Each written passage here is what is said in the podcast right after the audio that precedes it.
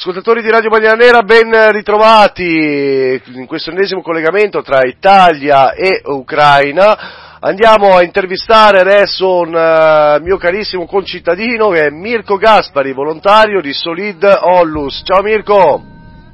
Ciao Andrea! Mirko, ormai ti trovi da un mese, da oltre un mese in, eh, in Ucraina, sei sempre al Viv, com'è la situazione?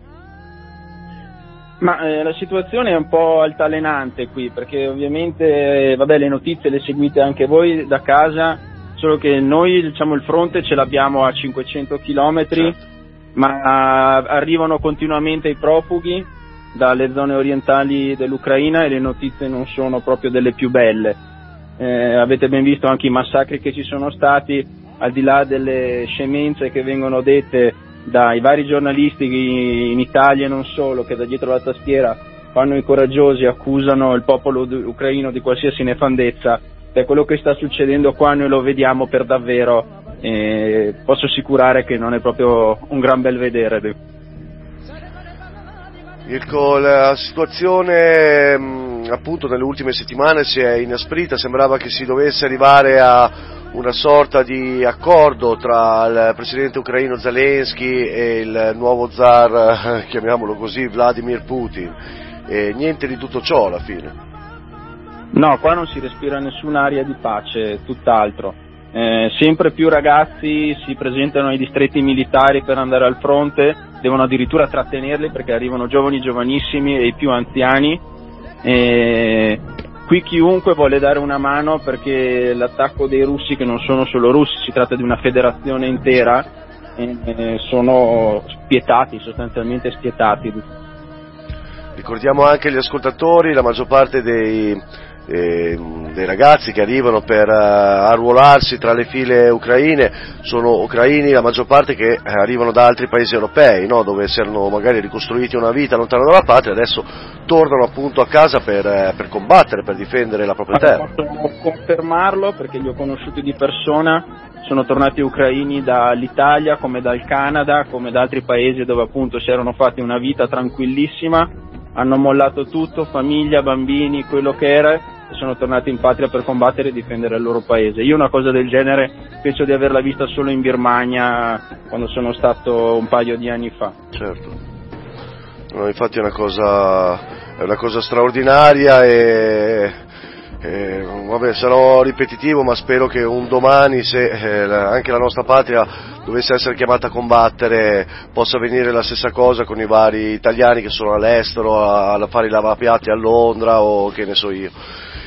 Ascoltami, a livello sempre di, di, profughi, a livello sempre di immigrazione, c'è un'immigrazione poi anche al contrario, che ovviamente è quella del, de, in uscita no, dall'Ucraina, che arriva nel resto d'Europa. E mi confermi essere sempre eh, anziani, donne? Allora, eh, ovviamente un mese fa, fino a due settimane fa, l'afflusso era enorme era enorme ed erano, io sono stato lì di persona più volte per accompagnare le famiglie che facevamo esfiltrare e erano quasi tutti donne, anziani, bambini, era tremendo vedere le mamme che mettevano i neonati dentro a, alle coperte e stavano fuori al freddo, alla pioggia, scaglioni di cento, i, la guardia di frontiera polacca li faceva passare, eh, non, è, non era bello da vedere questo, ecco. Però posso dire veramente con orgoglio per il popolo europeo, qua si respira tanta Europa, c'è proprio voglia di entrare in Europa, non, non gliene importa niente delle dinamiche internazionali dei due cosiddetti blocchi. La differenza è che a casa nostra, qui appunto chi se ne va, se ne va perché effettivamente è in pericolo di vita perché ha le case bombardate, ha l'attività distrutta, non è come da noi che l'immigrazione è 70% di uomini in età militare che potrebbero stare tranquillamente a casa propria a rimboccarsi le maniche per migliorare il proprio paese. Certo, certo. Oppure come quelli che vediamo che abbiamo visto negli ultimi anni che arrivano appunto da fantomatiche guerre africane e, e peggiorano sempre ancora di più la situazione. Esatto, proprio questo. Mirko, abbiamo visto la settimana scorsa eh, l'intervento anche di Solid a, a, al Viva, a Leopoli, e come sta proseguendo anche la, insomma, la, la raccolta, la, la, distribuzione degli aiuti umanitari che sono stati raccolti tra Solidonlus e, mm, e le associazioni francesi? Ma devo dire che la solidarietà è tanta, eh, c'è tanta voglia di aiutare il popolo ucraino perché appunto lo si sente vicino come popolo europeo, questo è sicuramente un valore aggiunto importante. E nell'ultima settimana si è andati un po' a calare, forse perché appunto la televisione eh, sta togliendo di nuovo un po' l'attenzione su, questo, su, questa guerra che in realtà è vicinissima all'Italia, perché la certo. distanza tra Bolzano e Leopoli è quella che c'è tra Bolzano e Palermo all'incirca, non è che siamo tanto più distanti. Eh, quindi è importante parlare in continuazione, raccontare la verità e far vedere alle persone quello che sta succedendo qui c'è tanta voglia di fare, ripeto, persone volontarie dalla Francia anche con cui collaboro più assiduamente sono qui con me in questo momento, ad esempio i ragazzi di Xavier, di Urgence eh, Humanitaire, e sono super bravi davvero, ci, per fortuna ci capiamo anche con il mio pessimo francese, ma collaboriamo veramente in maniera molto, molto frenetica e molto assidua. Mirko, ti chiedo gentilmente se se puoi chiedere a Xavier se, se vuole salutare insomma, i, i, camerati italiani e se vuole lanciare un, un, appello, sempre in francese, ovviamente in lingua francese, sì. per, per, gli ascoltatori che ci ascoltano da Oltralpe. Sì, sì, è proprio qua vicino a me, ve lo, ve lo passo subito. Alors, euh, je salue les camarades italiens pour leur aide et leur soutien euh, actuellement euh, en Ukraine. Je suis très content de travailler euh, avec euh, Mirko euh, sur le terrain. C'est une bonne coopération et ça montre aussi à nos amis la solidarité européenne et je pense que c'est important pour les Ukrainiens de montrer notre, soutien et surtout notre union dans, dans ce conflit.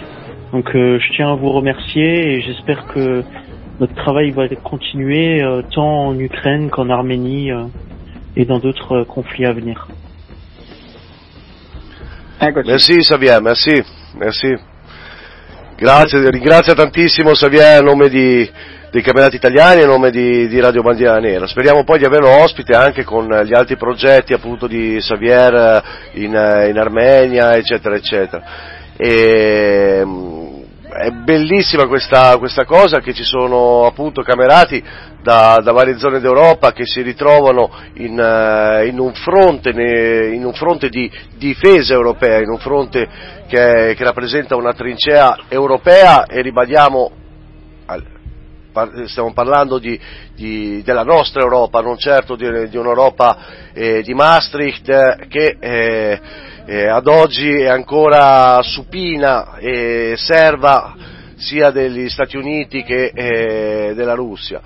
Quanto, mh, mm, Mirko, quanto eh, la popolazione ucraina eh, distingue questa cosa tra eh, appunto un'Europa spirituale, identitaria e un'Europa invece eh, politica che ultimamente li sta anche lasciando un po' un po' soli davanti a se stessi? Ma come dicevo prima c'è un grande interesse per l'Europa, proprio nel senso comunitario de, delle varie identità. E questo, il popolo ucraino è un popolo fortemente nazionalista, qui la parola nazionalista è una parola positiva, è una parola bella, una parola gioiosa, è una parola che esprime amore per la propria terra, a differenza, a differenza che a casa nostra, insomma, dove viene viene usata in maniera errata o fraintesa. Eh, sono veramente un popolo forte, io non mi aspettavo una, una, reazione del genere, o meglio, me l'aspettavo, me l'auguravo, ma mai così. Posso confermarlo, io ero, ero stato come ben sai prima che, che, scoppiò la guerra, ero stato in Crimea e ho visto da, da Kiev a Sinferopoli a, a, a Kerch persone veramente con la schiena dritta, possiamo dire così, cioè, quindi un popolo, un popolo, unito, un popolo veramente forte. Poi vari camerati ucraini che, ucraini che abbiamo conosciuto nel corso degli anni, anche, anche qui in Italia, no? che ci sono venuti a trovare, sono, sono veramente, veramente ragazzi straordinari. Mirko, a livello di, di esercito avete avuto modo di collaborare anche con loro per gli aiuti, per, per eh, so, il passaggio dei profughi? Cosa, cosa dicono Ma i soldati? Aiuti che noi raccogliamo vanno a tutti quanti, vanno dove serve, perché eh, certo. sia la popolazione civile che poi a chi ne ha bisogno anche, anche privatamente, anche privatamente insomma, ai militari, alle loro famiglie, perché l'esercito ucraino si è tanto modernizzato negli ultimi due anni perché comunque ricordiamoci che questa guerra non è mai finita dal 2014, cioè ai confini ogni giorno morivano tre soldati, perciò eh, si è semplicemente, semplicemente calata il livello di tensione, ma c'è sempre stato lo scontro e comunque noi sì, aiutiamo tutti, chiunque ha bisogno, dagli aiuti alimentari, farmace- farmaceutici, o se hanno bisogno di far uscire le famiglie, hanno bisogno di documenti, hanno bisogno di qualsiasi cosa, noi siamo sempre a disposizione 24 ore su 24. Per, eh, per quanto riguarda il, il morale diciamo, della, della, truppa ucraina, della popolazione, ma anche, anche de, dei soldati, come, sono, come, come li trovi? Ma io vedo sempre più gente che è pronta, che è pronta ad andare ad arruolarsi, cioè non, quella, questa qua è un aspetto che non è mai cambiato dal primo giorno, addirittura devono respingere le persone o metterle, chiamiamola così, nella protezione civile perché altrimenti le città si svuotano dagli uomini, d'altronde comunque eh, la vita deve andare avanti, la gente, il lavoro deve andare avanti, l'economia deve procedere, non è che possono andare tutti quanti al fronte. Eh, comunque certo. il 90% è, è, logistica, il 10% poi è la battaglia in sé, come, come diceva Clausewitz. Però eh, effettivamente eh, cioè io vedo i ragazzini che dovrebbero andare a scuola, le scuole adesso ovviamente sono chiuse per motivi di sicurezza, che vanno e arrivano con la loro cartella di scuola e vengono da noi dove abbiamo la sede o l'ufficio e si mettono a catalogare tutti i farmaci a, invece che stare a casa a giocare alla PlayStation, a preparare i pacchi delle raccolte alimentari. Cioè, c'è tanto lavoro, non, eh, vengono le signore, le casalinghe a fare lo stesso lavoro, eh, i signori anziani che hanno più esperienza magari fanno gli autisti e portano le, fanno le spole tra Kiev che, che, e le altre città insomma tutti quanti si sono impegnati. Certo, il lavoro nobilita l'uomo e mai frase fu, fu più, più, azzeccata come, come in questa situazione che state vivendo su, insomma. Eh sì, eh sì. Mirko, prima di salutarci, mm, ti chiedo notizie da Maripol perché eh, noi in Italia eh, sappiamo quello bene o male che passano alcuni social o i TG. Eh, abbiamo visto che dopo 30 giorni la fanteria di Marina eh, è, è, stata costretta ad arrendersi all'esercito russo e, e c'è ancora una, un um, contingente di Azov che sta continuando a combattere. Ce lo puoi confermare? Eh, Avete notizie? Sì, le notizie qui da noi sono, sono forse più attendibili di quelle che, certo. arrivano, che arrivano purtroppo dalla parte occidentale dell'Europa. No, quei soldati lì hanno dovuto arrendersi perché non avevano più munizioni, certo, non certo, avevano sì, più sì, niente sì. per potersi difendere e cosa avrebbero dovuto altrimenti fare? Lanciarsi no, no, eh, ad ariete contro, contro, contro i carri armati russi forse così magari hanno la possibilità almeno di sopravvivere se non vengono fucilati come hanno fatto con tanti altri, si tornare a casa per ricostruire eventualmente questo paese. Eh, chi ha un colpo in canna sta ancora combattendo a Mariupol. Il problema è rifornirli perché non puoi fare un, un lancio aereo, non puoi approvvigionarli da terra né dal mare, i corridoi umanitari non sono rispettati. Eh, eh, il nostro pensiero va tante volte ai ragazzi del battaglione Azov, come a quelli di Pravi Sector, come a altri gruppi minoritari meno conosciuti che però in questo momento si stanno battendo come dei leoni e hanno respinto i russi in continuazione. Radio Bandiera Nera, la voce del popolo non conforme.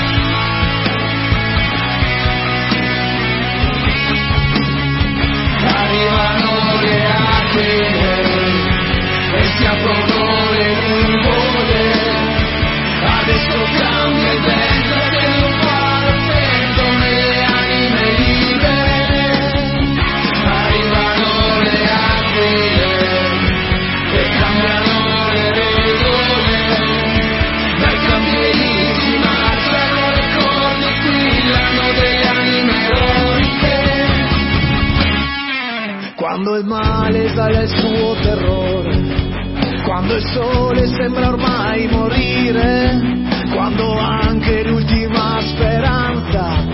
Sotto il gioco dell'oscuro Signore, tutto intorno ora vedi crollare. E la lava del fato ti vuole inghiottire, ma tu guardi il cielo, le ali stanno per arrivare. Arrivano le aquile e si aprono le nuvole, adesso cambia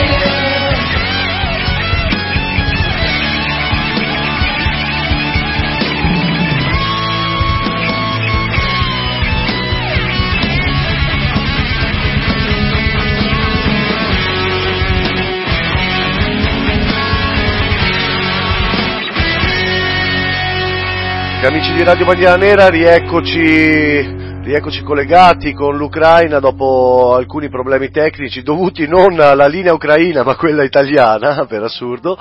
E siamo sempre con, eh, con il nostro Mirko Gaspari.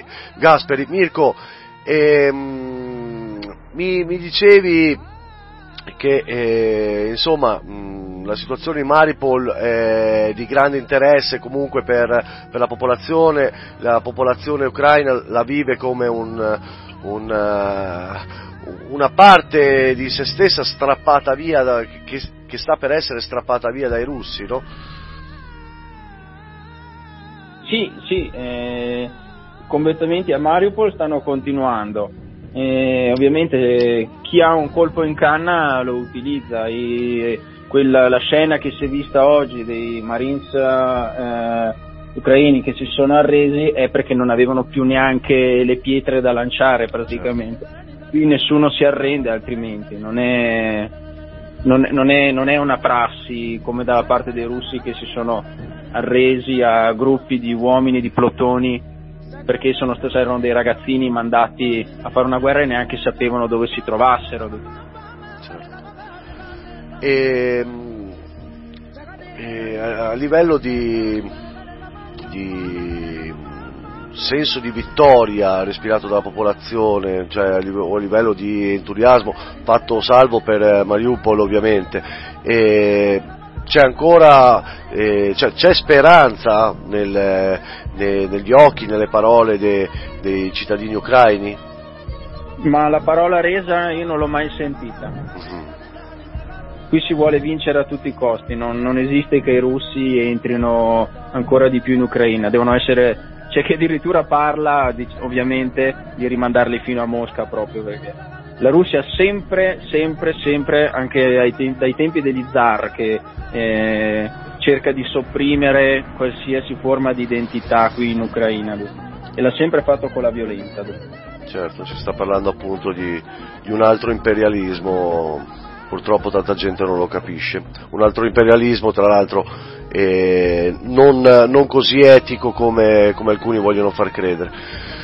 Mirko, eh, io ti ringrazio tantissimo, so che, eh, che, che lì con te c'è un, un professore ucraino eh, con, cui, sì, con il quale vuoi farci parlare professor di Novis Vereda che è stato per tanti anni professore all'Università Cattolica Gregoriana eh, in Italia eh, con cui collaboriamo tutti i giorni appunto per eh, fare tutte le carte per accompagnare i profughi eh, al confine, dargli delle sistemazioni sicure e quant'altro.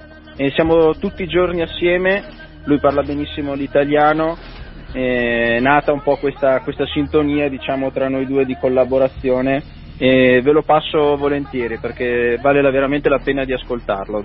Grazie Mirko, grazie mille. Sì, buongiorno, buonasera. Buonasera professore. E... È un, piacere, è un, piacere, per noi sentire lei e sentire soprattutto le parole di chi eh, vive la situazione sul campo, situazione che eh, ci sta ci sta preoccupando e allo stesso tempo ci sta anche eh, dando speranza perché vedere un popolo così unito con eh, una voglia di, di, rivincita, di riscossa così grande, questo grandissimo amore che avete verso la vostra patria ci fa sperare che ci possa essere ancora un, uh, un domani migliore anche per, per, tutto il resto d'Europa. Stiamo parlando di, di, di un'Europa ovviamente, di un'Europa ideale, di un'Europa comunitaria in cui rientrate per forza anche voi. Sì, eh, grazie. Praticamente quando noi parliamo dell'Ucraina e dell'Europa dobbiamo dire che spesso per riconoscere le persone e i comportamenti dei paesi sono necessari tempi difficili, perché la guerra eh, in Ucraina ha dimostrato punti deboli eh, anche nella politica internazionale quando tutti noi, eh, tutta l'Europa che ha passato due guerre mondiali eh, nel XX secolo e dopo cercava di ricostruire le istituzioni internazionali come ONU, Organizzazione delle Nazioni Unite, anche dopo quando eh, democratici cristiani come Adenauer, De Gasperi e Schuman cercavano di creare Unione Europea proprio perché, perché, eh, perché quando c'è piccolo territorio ci sono tante nazioni, ci può succedere che possono combattere tra di loro e dobbiamo capire che per la prosperità è necessaria la pace e prima di tutto la sicurezza.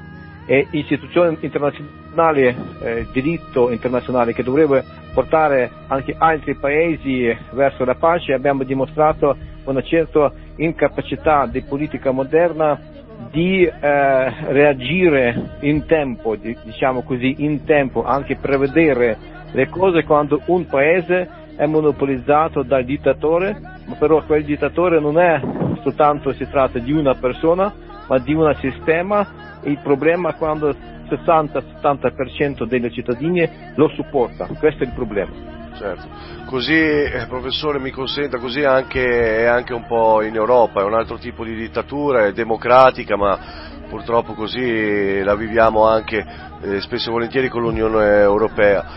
E, co- com'è, com'è, la situazione lì al, al confine? Come, come procedono insomma, i lavori per aiutare la popolazione?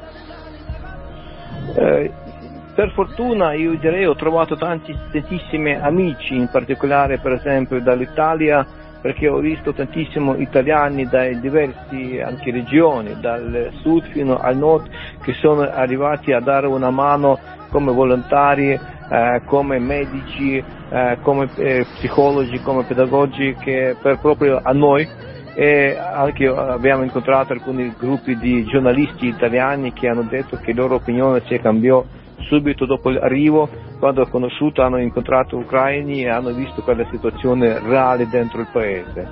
E io eh, sempre dico che eh, quando eh, le persone che vorrebbero cambiare uno Stato, anche il mondo, basta che loro si uniscono eh, che loro discutono e pian piano si organizzano come organizzazioni, movimenti, anche, dopo, anche partiti politici che possono portare gli stati verso vera prosperità e pace. Certo, certo. E le faccio una domanda invece, diciamo, mia personale.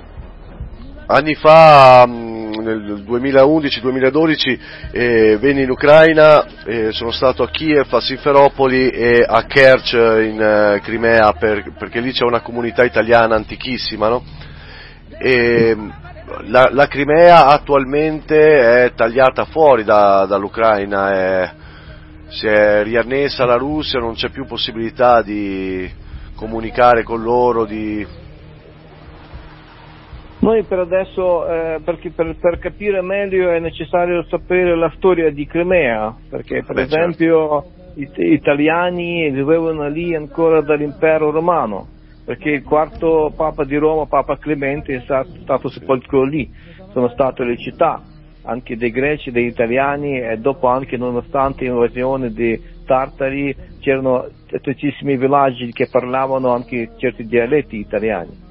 Solo che quando con l'arrivo dei sovietici, in particolare sovietici e russi, loro hanno cominciato a fare deportazioni delle comunità intere, greci, italiani, ucraini, eh, tartari che sono stati praticamente tutti trasferiti nel 1944 in Siberia, in altri posti e dopo sono stati mandati questi ex, noi li chiamiamo ex soldati di NKVD, cioè questi certo. erano di ex KGB eh, eh, di Stalin che nelle case di queste famiglie e dopo già dicevano che Crimea è filorussa però non era mai così, cioè diciamo che circa 50 per 50. Adesso la commozione è difficile con Crimea, mm, però anche se noi analizziamo anche articoli eh, via internet, eh, anche questa classe media la parte della classe media, anche eh, la parte dei proprietari degli alberghi, delle spiagge, ci sono tantissimi pentiti che loro hanno eh, supportato l'arrivo del regime di Putin. Perché?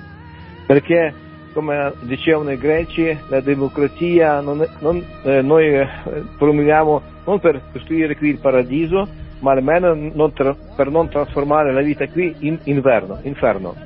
Certo. Eh, quindi questa è la basilare eh, questione che le, tutti i cittadini devono discutere, devono partecipare nella vita politica e non permettere mai di creare dei sistemi chiusi che li chiamiamo dittature. Allora che è successo? Che tantissimi proprietari di, eh, che erano di eh, eh, nazione russa in Crimea hanno eh, perso le loro case, loro ristoranti, i loro alberghi, perché tutte queste cose sono state date ai cittadini per esempio di Mosca o ai rappresentanti dei servizi di forza, diciamo così, perché sempre si, qualcuno deve pagare, qualcuno deve pagare e di solito pagano questi che hanno proprietà private. E adesso loro si lamentano anche su YouTube, mandano le lettere a Putin, dicendo ma noi vi abbiamo supportato ma abbiamo perso tutto e siamo semplici lavoratori. Eh, perché, mm, perché praticamente l'impero, l'impero funziona così, che arriva, deruba, deruba e dopo non crea niente. E questa, eh, come noi vediamo adesso, la Crimea non ha un, uno sviluppo economico-sociale, ma si trattiene un po' a quel livello che era prima. Certo, anche perché si sta parlando di un impero comunque economico, un impero capitalistico, no? Eh, si, si, tratta prima di tutto, io non direi non tanto capitalistico, anche, ma più monopolistico, perché la grande problematica del sistema, questo che è stata in Russia, da, ancora da, possiamo dire da eh, Ivan Grozny, Ivan, Ivano Terribile, che c'è un clan, un gruppo di persone che monopolizza il potere, che crea forti servizi di sicurezza, servizi di forza, che sono eh, indirizzati verso la propria popolazione, diciamolo così, per tenerla sotto controllo. Questa è la cosa, però questo significa che non si può sviluppare la scienza, innovazione, eh, non si può sviluppare tanto attività eh, economica imprenditoriale perché, eh, perché questo si sviluppa soltanto quando sono garantiti diritti della libertà, eh, diritti della giustizia, ma anche diritti verso la proprietà privata.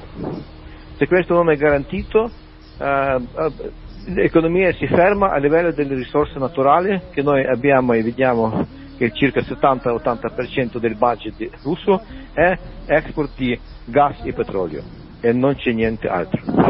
Certo. E per quanto riguarda la situazione, professore, in uh, Donetsk uh, o in Donbass, uh, come, co- com'è in, queste, in, questi ultimi giorni? Cioè... Certamente che si sta peggiorando, eh, perché eh, loro, eh, cioè abbiamo questo concetto eh, guerra ibrica, idrica, eh, hybrid, come si, loro sì, si sì, chiamano, certo.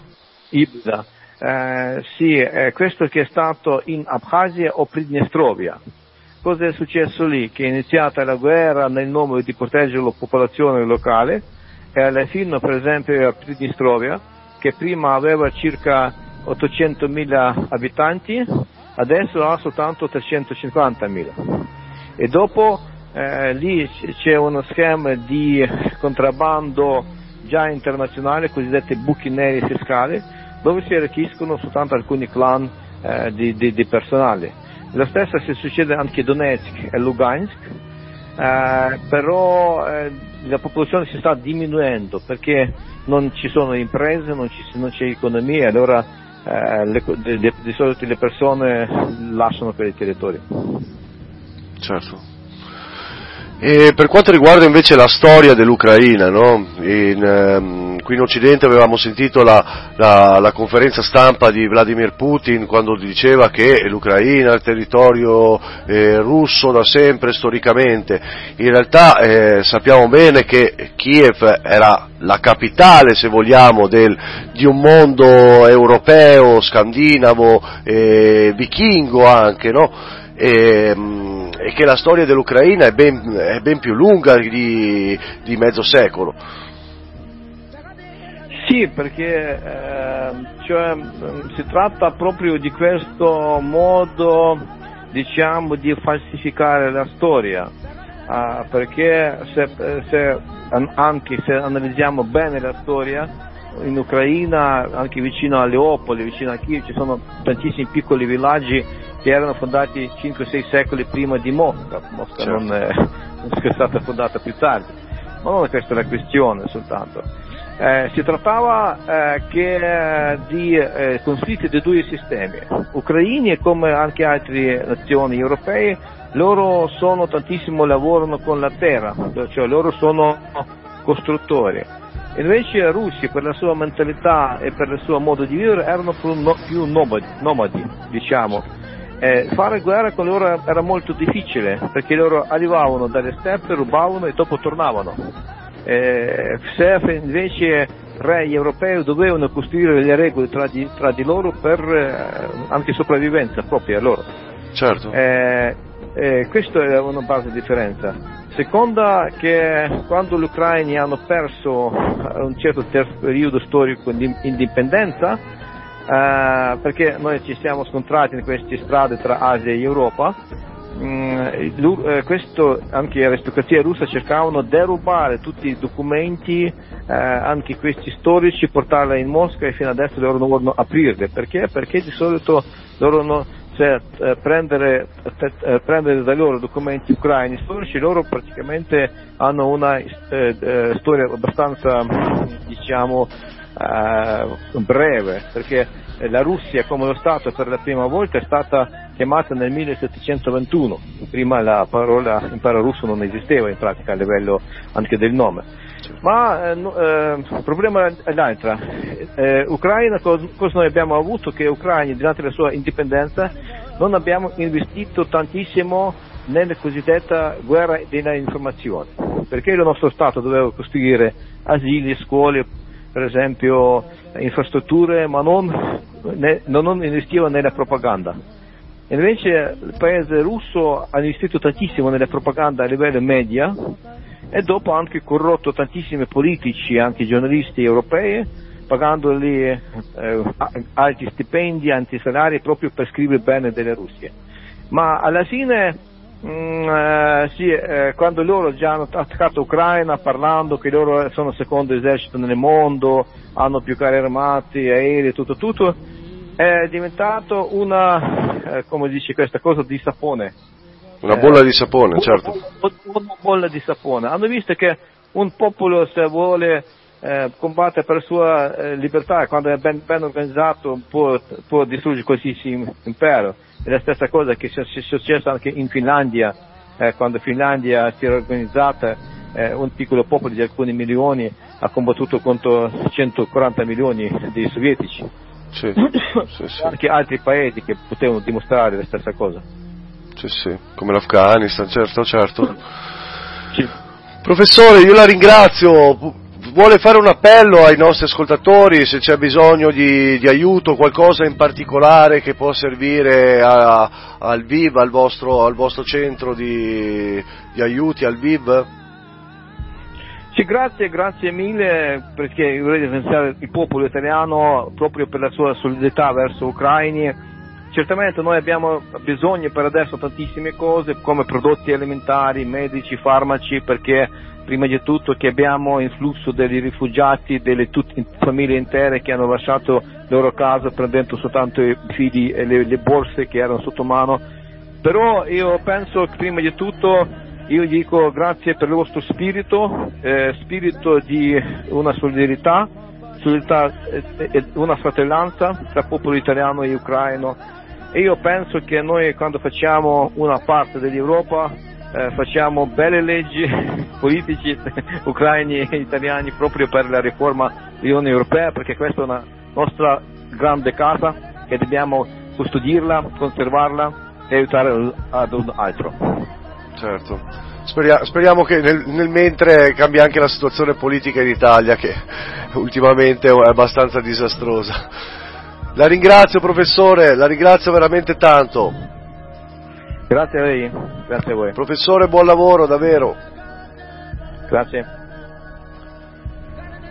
Ed eccoci qua conclusa questa ennesima trasmissione, questo ennesimo collegamento dall'Ucraina e mi raccomando rimanete collegati sempre su, ovviamente sulle frequenze web di www.radiobandieranera.org per seguire il resto delle trasmissioni. Vi ricordo che potete trovare i nostri podcast anche sul sito internet di Radio Bandiera Nera come anche su Spotify, Questo, eh, questa novità appunto del, degli ultimi mesi. Per contattare invece Solidarità Identité Onlus, quindi i nostri volontari europei che eh, da, in tutto il mondo insomma, sono operativi dalla Birmania alla Siria, dal Sudafrica al Kosovo, dalla, dall'Ucraina adesso fino ad arrivare ad altri teatri di guerra spesso dimenticati come possono essere eh, Gaza o eh, il Kenya o altri, altri teatri. E, mh, per scrivere, a, per contattare Solid Onlus potete mandare una mail a volunteers, quindi con due e, volunteers.solid-gmail.com oppure direttamente, andare direttamente sul sito internet solid-onlus.org, ovviamente www.solid-onlus.org ollus.org. Potete trovare Solidollus anche su Instagram, la pagina Solidollus o eh, su Facebook. È importantissimo l'aiuto che eh, ognuno di noi può dare ai volontari di, di, Solidollus perché l'aiuto viene consegnato direttamente sul campo per i tanti progetti che Solid nel corso dei suoi dieci anni di attività ha portato avanti in tutto il mondo. Noi ci risentiamo, mi raccomando rimanete collegati su Radio Bandiera Nera e la prossima settimana comunque tra qualche, qualche, giorno avremo altri collegamenti con, eh, sempre, sempre per, eh, sul, per, quanto riguarda il fronte ucraino con Alberto Palladino, con eh, Giulia Pilloni e eh, altri volontari di Solidollus. Io vi ringrazio, intanto continuate ad ascoltarci su www.radiobandieranera.org.